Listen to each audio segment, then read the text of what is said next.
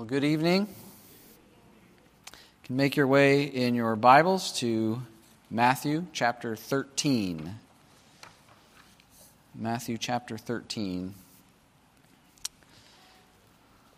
So, in the uh, times that I'll be with you, uh, only once this month, but then twice in October, twice in November, uh, we're going to be looking at the parables of Jesus um, last month, when I was here, we looked at the parable of the sower. And we're going to follow Matthew, the Gospel of Matthew's pattern. Uh, so we're going to continue in Matthew chapter 13, and we're going to start in verse uh, 24. So you can make your way over there. Uh, I'm going to begin uh, with prayer. So let's pray together. Lord God, we do ask and plead for your Holy Spirit to, uh, to come, uh, to give us grace, to give us understanding, Lord. Uh, we need to understand these mysteries that Jesus unfolds for us in these parables. We want to understand the working of your kingdom, it is beyond our comprehension. Uh, so, Lord, we pray, and I pray, ask for your grace, Lord, to speak clearly and rightly. Um, Lord, give me grace to uh, unfold these mysteries with the, the puny mind and vocabulary that you have given to me, Lord. We ask that you would bless it with your Spirit and, and cause it to come home in power. And we ask this in Jesus' name. Amen. All right, so Matthew chapter 13, starting at verse 24. He put another parable before them, saying, The kingdom of heaven may be compared to a man who sowed good seed in his field. But while his men were sleeping, his enemy came and sowed weeds among the wheat and went away. So when the plants came up and bore grain, then the weeds appeared also. And the servant of the master of the house came and said to him, Master, did you not sow good seed in your field? How then does it have weeds? He said to them, An enemy has done this. So the servant said to him, Then do you want us to go and, and gather them? But he said, No, lest in gathering the weeds you root up the wheat along with them. Let both grow together until the harvest. And at harvest time, I will tell the reapers, Gather the weeds first and bind them in bundles to be burned, but gather the wheat into my barn. He put another parable before them, saying, The kingdom of heaven is like a grain of mustard seed that a man took and sowed in his field. It is the smallest of all seeds, but when it has grown, it is larger than all the garden plants and becomes a tree, so that the birds of the air come and make nests in its branches. He told them another parable. The kingdom of heaven is like leaven that a woman took and hid in three measures of flour till it was all leavened. All these things Jesus said to the crowds in parables. Indeed, he said nothing to them without a parable. This was to fulfill what was spoken by the prophet I will open my mouth in parables, I will utter what has been hidden since the foundation of the world. Then he left the crowd and went into the house. And his disciples came to him and saying, Explain to us the parable of the weeds of the field. He answered, The one who sows the good seed is the Son of Man. The field is the world, and the good seed is the sons of the kingdom. The weeds are the sons of the evil one, and the enemy who sowed them is the devil. The harvest is the end of the age, and the reapers are angels. Just as the weeds are gathered and burned with fire, so will it be at the end of the age. The Son of Man will send his angels, and they will gather out of his kingdom all causes of sin and all lawbreakers, and throw them into the fiery furnace. In that place there will be weeping and gnashing of teeth. Then the righteous will shine like the sun in the kingdom of their Father. He who has ears, let him hear. So Jesus um, tells, after the parable of the sower, he tells a series of six parables, and they all begin with the kingdom of heaven is like, or the kingdom of heaven may be compared to. All right, so all of these parables are meant to illustrate uh, the kingdom of heaven. But of course, we have to ask what does Jesus mean by the kingdom of heaven? Right? What, what does this phrase mean? What is the, what's packed into that phrase? Um, well, surely it's not referring to heaven itself, right? The dwelling place of God or our eternal dwelling, uh, because the, heaven is not going to be a mixed place. There are not going to be righteous and wicked in heaven. There will only be righteousness there. Um, so it's referring rather, of course, kingdom of heaven is referring to the kingdom of the one who dwells in heaven, and that is God, right? The ruler, the ruler of heaven, God himself. So the phrase is really the same as the kingdom of God. Right? Other gospels will use the phrase kingdom of God. And the kingdom of God, of course, is a broad phrase that's used in the Bible in several ways. The term kingdom can refer to the place that a king rules over, right? The kingdom of Spain, the kingdom of England. Or it can refer to the actual reign of the king, right? The reign of Darius, the kingdom of Darius. Or it can refer to the acts and the decrees of the king while he reigns. Right? So the phrase kingdom of heaven or kingdom of God in this context is talking about God's activity. What the Father is doing through his Son, Jesus Christ, to save a group of people for his own and to punish and to destroy his enemies. Right? So Jesus is explaining and unfolding what is what is God's plan and purpose? How is He bringing about His rule in the world? So there's a, a mystery to this kingdom of heaven. There's a mystery to what is going on. And we see that in Matthew chapter 13, verse 11. So the same chapter we're in, but back up to verse 11. As he's talking about the parable of the sower, before he explains the parable of the sower, the disciples ask him, Why are you speaking in parables? Why aren't you just talking plainly? And he says, To you it has been given to know the secrets of the kingdom of heaven. But to them, that is the crowds, it has not been given. So the word secret, right? The secret of the kingdom of heaven, that word in Greek is mysterion, right? Mystery, where we get the word mystery. So there is something secret or hidden or mysterious about God's working out his kingdom or bringing his kingdom to the, to the world that Jesus wants to make clear. Right? The disciples and the nation of Israel and the, the crowds don't understand how God is unfolding this plan, this purpose. And so this teaches us something important God's ways are mysterious. They are not revealed, they are not made known unless God reveals them. Yes, do we have a lot of questions in this world? Do we have a lot of questions about the problem of evil, about what is going on in this? Yes, absolutely we have questions. But guess what? They are, there are mysteries things that man's mind cannot comprehend unless God makes them known. And so here, God is, Christ is making known to his disciples. This is not going to unfold the way you think it is. And so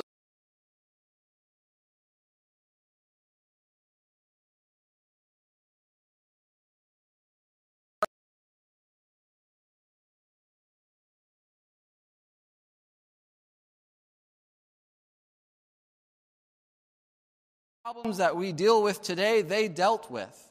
Right here are God's people living in a broken world, a fallen world, and they're wondering, how is God going to fix all this? How is when is he going to bring us relief? When is he going to rescue us? When is he going to punish the wicked? And so we see this expectation of God's coming, dealing with evil, dealing with the pain and suffering of this world. And so, just for an example, there's so many scriptures, we, but with righteousness he shall judge the poor and decide with equity for the meek of the earth. Right? He's going to bring justice. The Messiah is going to bring justice. He's going to relieve the oppression of his people. He's going to give them the reward that they're waiting for. What's the next part of verse 4? And he shall strike the earth with the rod of his mouth, with the breath of his lips, he shall kill the wicked. Righteousness shall be the belt of his waist, and, the, and faithfulness the belt of his loins. So, what is, when the Messiah comes, what is he going to do? He's going to reward and relieve the suffering of his people, and he's going to punish the wicked. That's what the Messiah is going to do. And then, then we get this picture of this perfect world, right? Verse 6 The wolf shall dwell with the lamb, the leopard shall lie down with the young goat, the calf and the lion and the fattened calf together, and a little child shall lead them. And the cow and the bear shall graze, their young shall lie down together. The lion shall eat straw like an ox. The nursing child shall play over the hole of the cobra, and the weaned child shall put his hand into the adder's den. They shall not hurt or destroy in all my holy mountain, for the earth shall be full of the knowledge of the Lord as the waters cover the sea. Right? Here is a picture of a world at peace. Right? Even creation is their lions are no longer tearing lambs apart. Wolves aren't tracking you down trying to kill you. Everything is at peace. Glory and peace. That is that was the expectation, right? When the Messiah comes, that's what he's going to do, right? It will be joy and reward for God's people, it will be punishment for the wicked, it will be paradise. And the disciples are like, this is the guy. This is Jesus. He's the Messiah. He's here. He's standing right here. We're ready. We're ready for this. And so that's the, the expectation that they had. So now we go, go back to Matthew.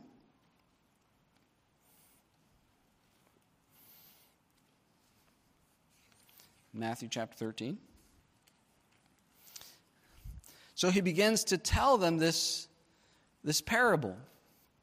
Are these, actually, we're going to be pretty much summarizing the, the three parables the parable of the weeds, and then the seed and the leaven. So he begins to unfold this parable to them, right? And again, let's just remind ourselves how we parables are tricky things, right? You press them, they're like a slippery fish. You press them too hard and they slide away from you. Parables, we, parable, you have to step back with a parable and say, okay, what is the point? What's the main point? One or two main points. If you press the details of parables too much, you, you miss it, right? So there, there are some parts of this story that are just part of a good story, right? I don't think there's any significance in that the men, the workers, slept. That's what workers do, right? You work hard, you're tired, you go to sleep. I don't think he's saying they were, oh, they were being negligent. No. It's just what happened, right? That's not the important point of the, of the parable. But, so we see that the kingdom of heaven is compared to a man who sowed good seed in his field, but while his men were sleeping, his enemy came and sowed weeds among the wheat and went away. So when the plants came up and bore grain, then the weeds appeared also. So we see, we have this picture of a, of a conflict. There's a conflict going on, right?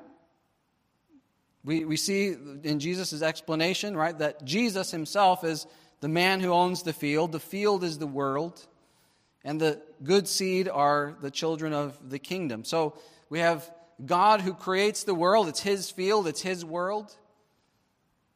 He has good and great purposes for these things, but then we see the entrance of evil, don't we? All right? The man who sowed the weeds is, is the devil. All right? Uh, verse 38 The field is the world, the good seed are the seeds of the kingdom. The weeds are the sons of the evil one, and the enemy who sowed them is the devil. All right, God, are, are you not good? Didn't you make this world good? Aren't you a holy and righteous God? Then where does evil come from? Not God.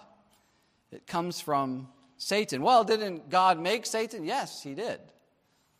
He is under his sovereign control. But God is not the author of evil. We have Satan coming in.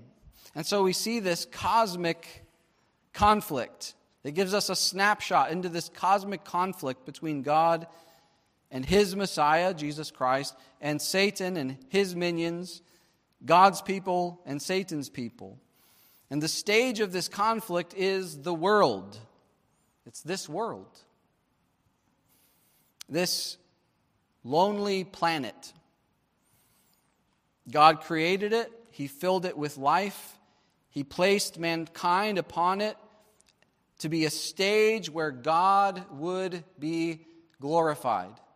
This universe was made to show forth the glory, the power of God, where God's perfections would be put on display but Satan entered as an enemy to defile man, to ruin God's good creation. But yes, even this, God has decreed for the display of his glorious perfections.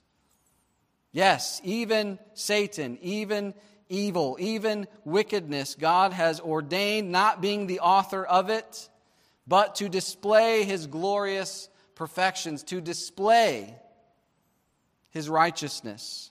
Through this fall, through man's fall, God would be glorified in the merciful rescue and salvation of a group of sinners through his Son, and by the destruction and judgment of Satan and those who follow him in rebellion. God will display his perfect righteousness, his perfect judgment, and his perfect power.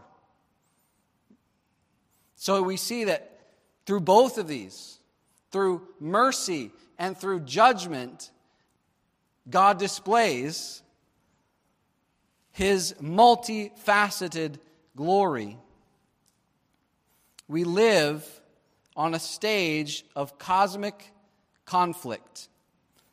We live in the midst of the most epic story there ever was. A story that blows away any novel, any fantasy story you have ever read. And it is the story of the triune God and his glory displayed in redemption and judgment. We live on a stage, but it's not your stage. It's not my stage.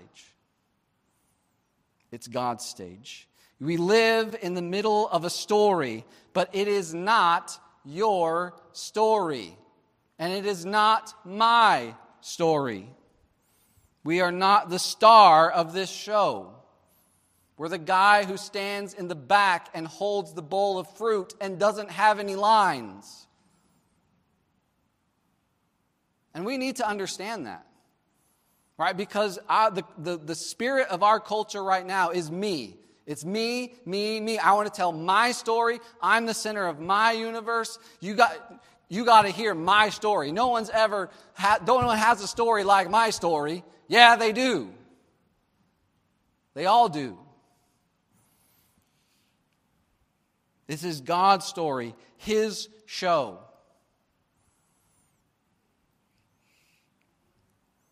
And it is a magnificent show. So we see in this parable a stage of cosmic conflict. Satan sowing evil, God saving a people, God being glorified in gathering the weeds, burning the weeds, planting his wheat, growing his wheat, harvesting his wheat, bringing it into his barn. God will be glorified.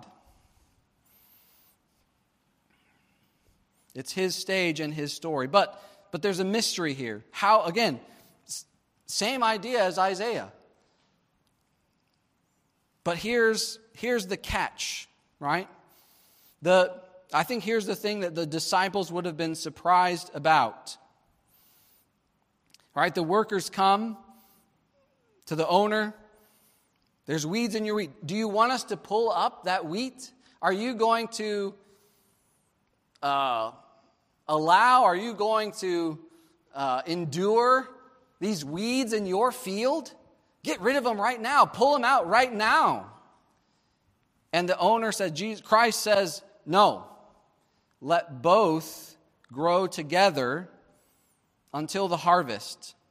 And at harvest time, I will tell the reapers, then gather the weeds first and bind them in bundles to be burned, and then gather the wheat.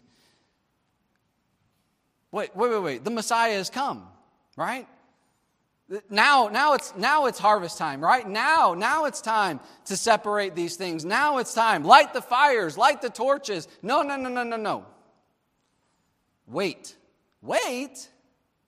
So he, here's the mystery of the kingdom. Christ has come. He's come in the power of God. He's come, but the wicked and the righteous are still going to live together for a time.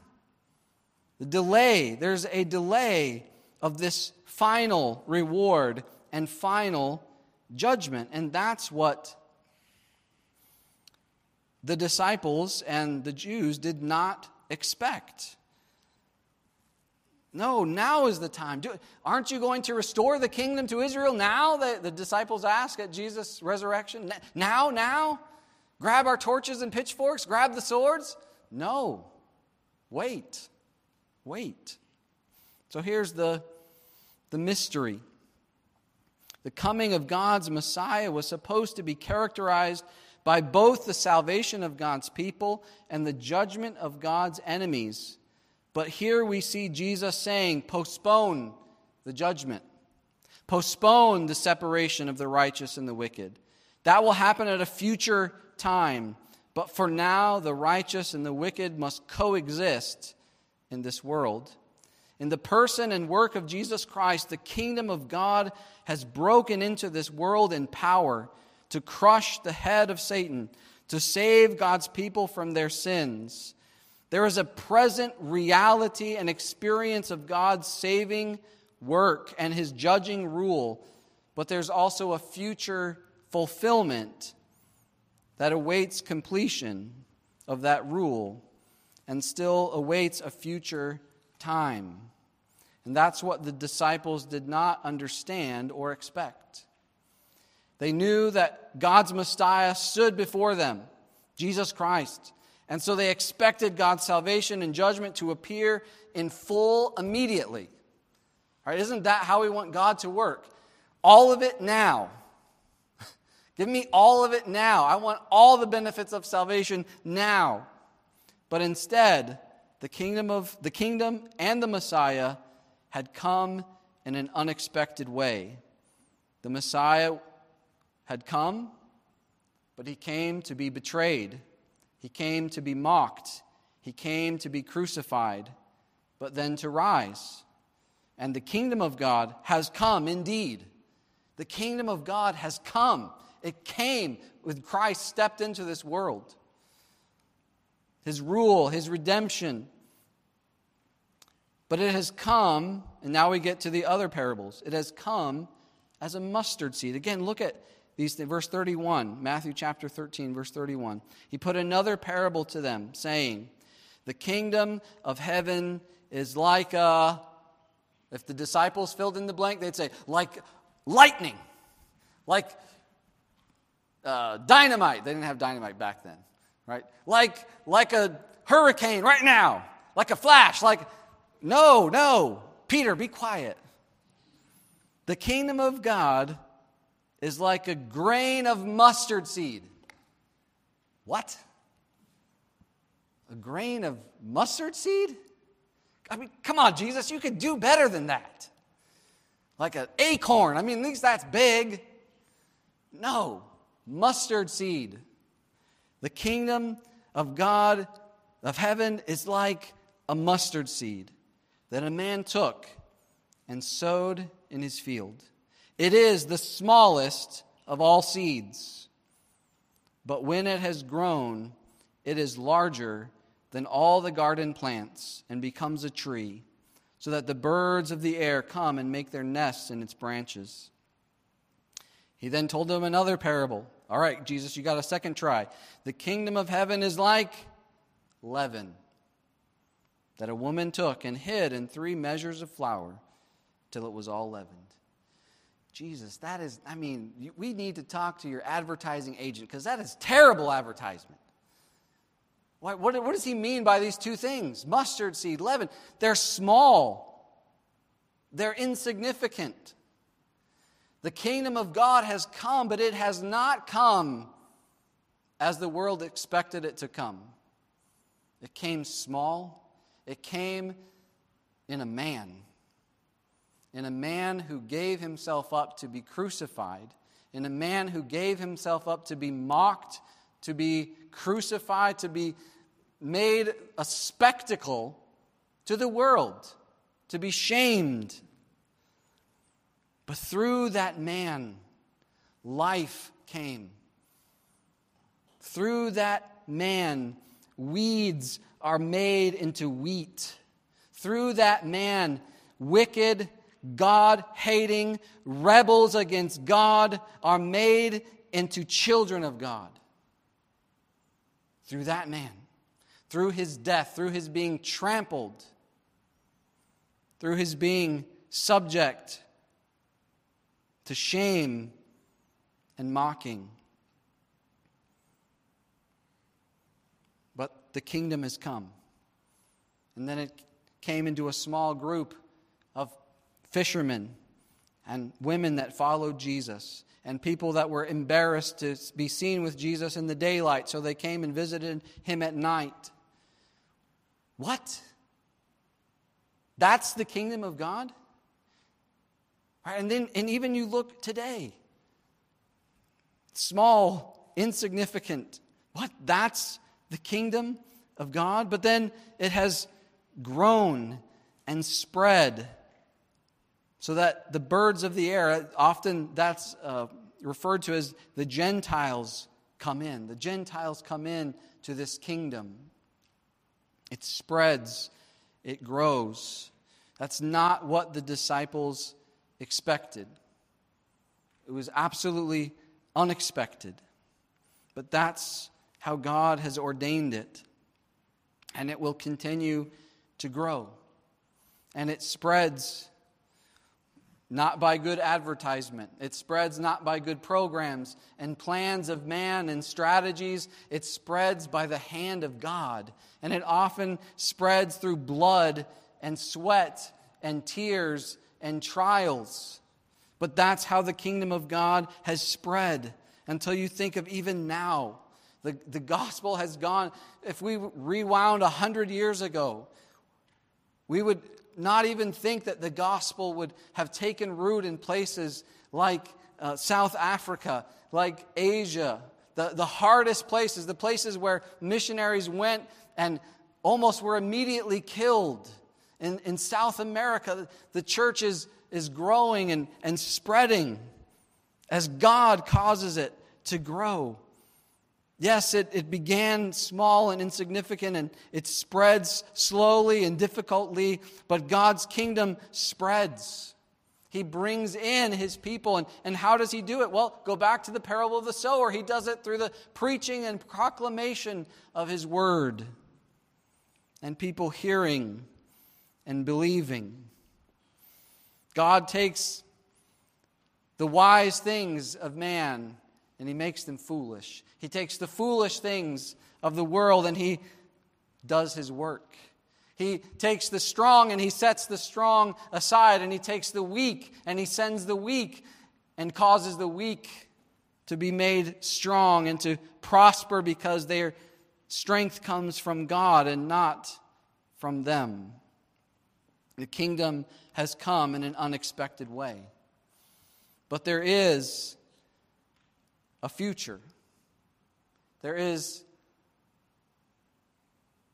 an end to this age, and there's something that's going to happen at the end of this age. And so Jesus explains that.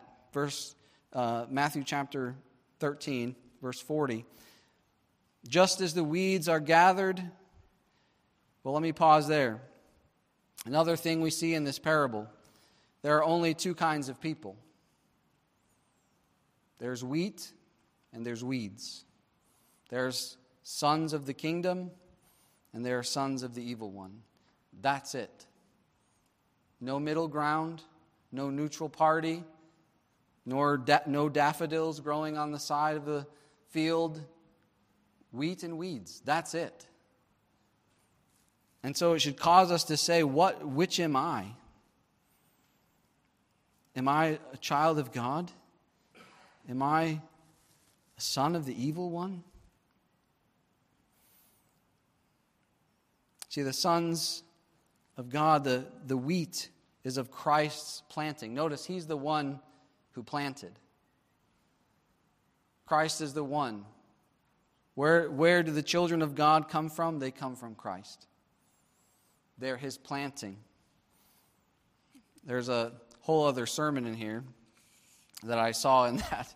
I won't, won't go off on it, but Christ and his people, right? All of the people of God are planted by Christ. You see that? All of the people of God. That is of Old Testament and New Testament. All of them, all of these covenants that we see in the Old Testament find their fulfillment in the New, in the New Testament, in the New Covenant, and in Christ. It is Christ who plants these, this grain. It is Christ who makes these people Christians. It is Christ who tends them, and it is Christ who brings them home to glory.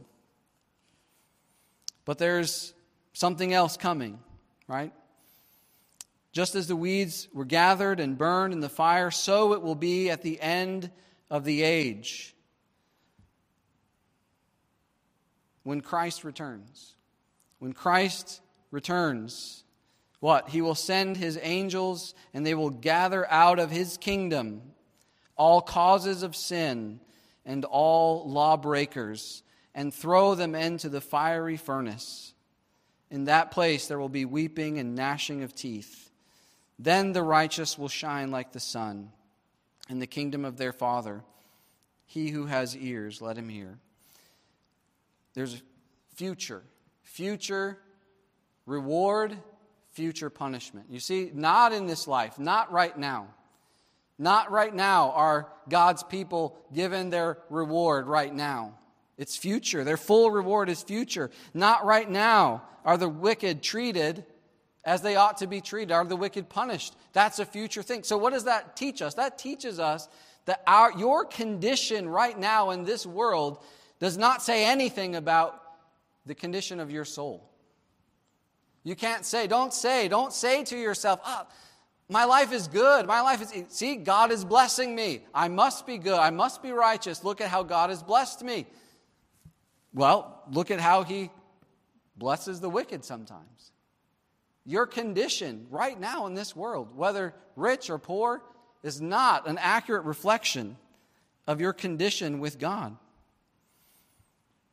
Sometimes the righteous suffer in this life. Sometimes they go through great difficulties. We think of Job. And Job's condition of suffering was not an accurate reflection of his standing with God. The reward and the punishment is future. So, by way of application, let's go to 2 Peter. 2 Peter chapter 3. Because it's interesting, because I, I think Peter takes up this, right, this truth. So we see, let me, let me summarize the point of this parable, right? The parable is meant to illustrate a mysterious and unexpected element about the unfolding of God's work of redemption through Jesus Christ. God is acting through his Son in power to save his people and to crush his enemies. But the final manifestation of that salvation and punishment awaits a future day. For now, the kingdom looks unimpressive. It spreads slowly and the righteous and the wicked still coexist side by side until the glorious second appearing of Jesus Christ, when God's salvation and judgment will be finalized. So I think Peter really picks up how we should live in light of that delay and the waiting of God's or Christ's coming. So he says in, in chapter 3 This is now my second letter that I am writing to you, beloved. In both of them, I am stirring up your sincere mind by way of reminder that you should remember the predictions of the holy prophets and the commandment of the Lord and Savior through your apostles. Knowing this, first of all, that scoffers will come in the last days with scoffing. Scoffers come with scoffing. Following their own sinful desires, they will say, Where is the promise of his coming? For ever since the fathers fell asleep, all things have continued as they were from the beginning of creation. All right, so first of all, we, we see that scoffers are going to come. All right, people are going to say, look, Jesus came two, more than 2,000 years ago now. The sun still comes up in the east, sets in the west. Everything's going on.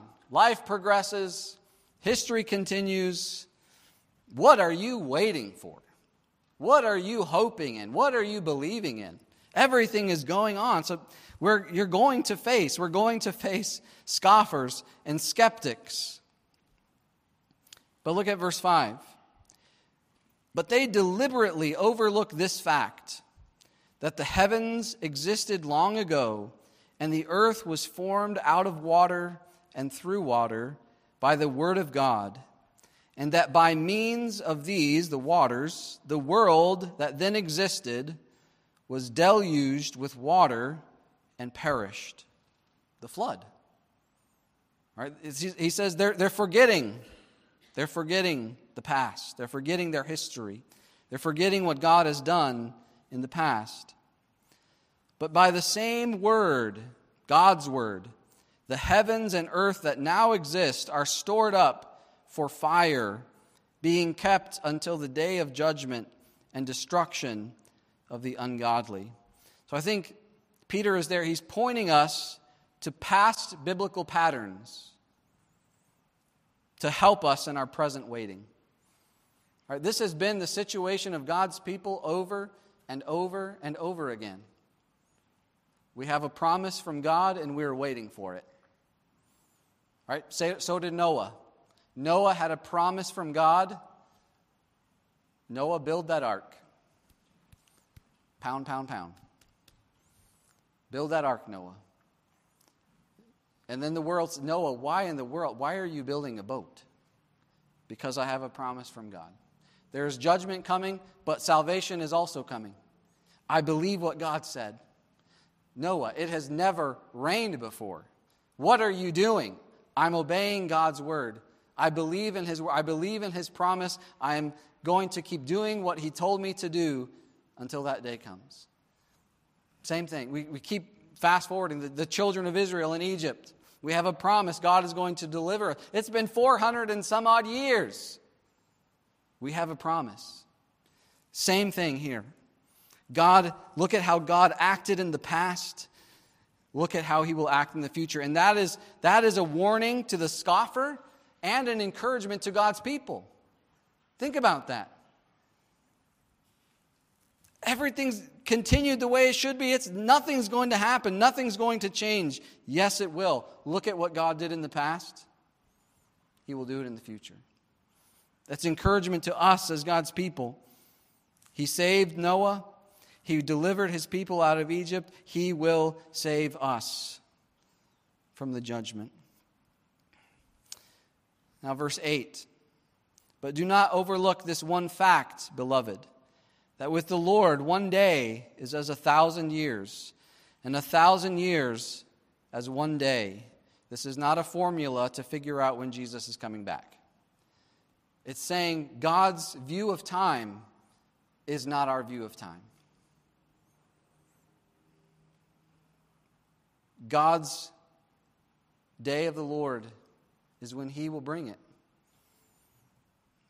But look at verse 9. Here's, here's the good part The Lord is not slow to fulfill his promise, as some count slowness, but he is patient toward you. Patient toward you, not wishing that any should perish, but that all should reach repentance. Lord, there's weeds in your field. Let's pull it up right now.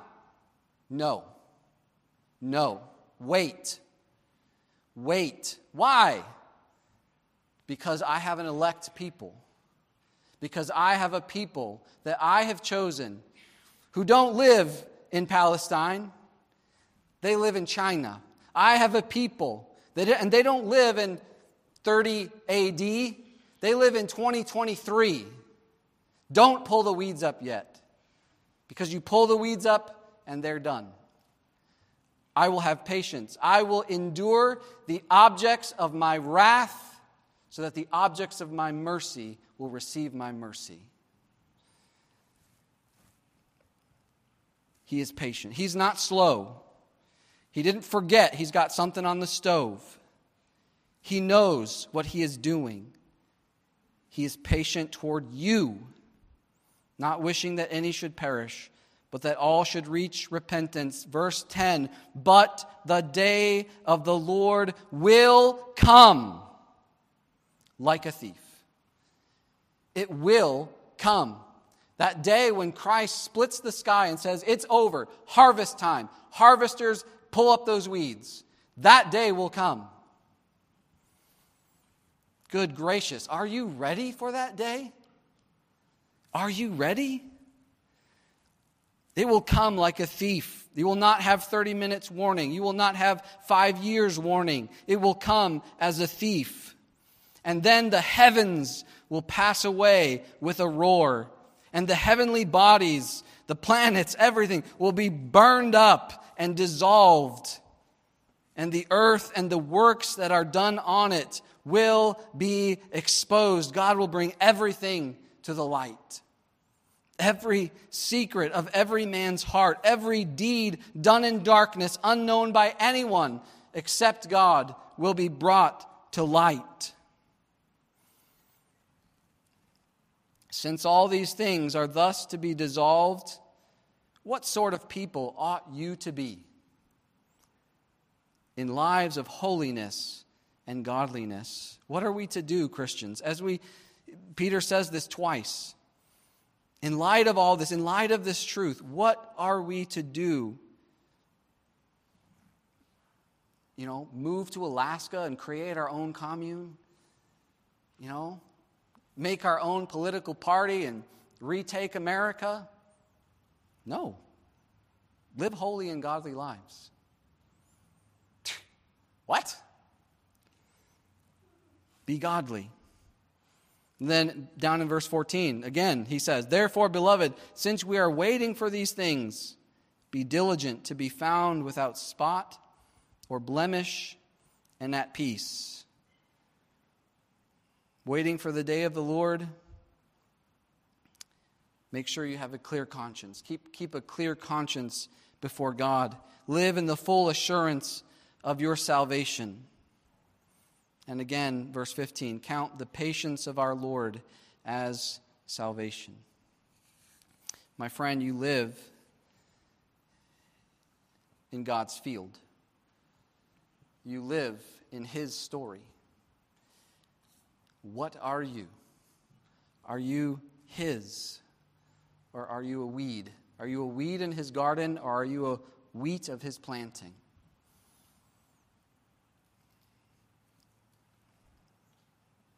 Well, we're all naturally weeds. We come into this world as weeds. And it's only Christ who transforms us into His, into His child. So if you say, I'm a weed. Then fall on your face before God. Say, God, save me, transform me, make me one of yours. Have mercy upon me. I've, I've lived as if you were not. I've lived as if this world was my stage to glorify me and not you. Forgive me, Lord. Make me Christ's. Let's pray together. God, you are awesome and holy. And we don't even have the heart and the mind to comprehend your glory and your power. Lord, you placed us here for your glory, and we have rebelled against that. Lord, we all deserve to be burned. But because of your great mercy,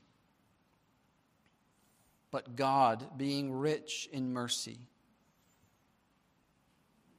sent Christ and raised us up with him, gave us mercy and grace that we might be the objects of your mercy and not your wrath. Lord, help us as we live in this fallen world and we have to wait. We still live shoulder to shoulder with, with the wicked, with unbelievers, people who are just like us. We need help. Give us grace to be to live a godly life, a life of faith, to wait upon you, O God. Thank you for your mercy. Thank you for your patience, Lord, that you did not pull up the weeds, but you endure them patiently that they might be saved. And we ask all this in the name of your Son, Jesus Christ. Amen.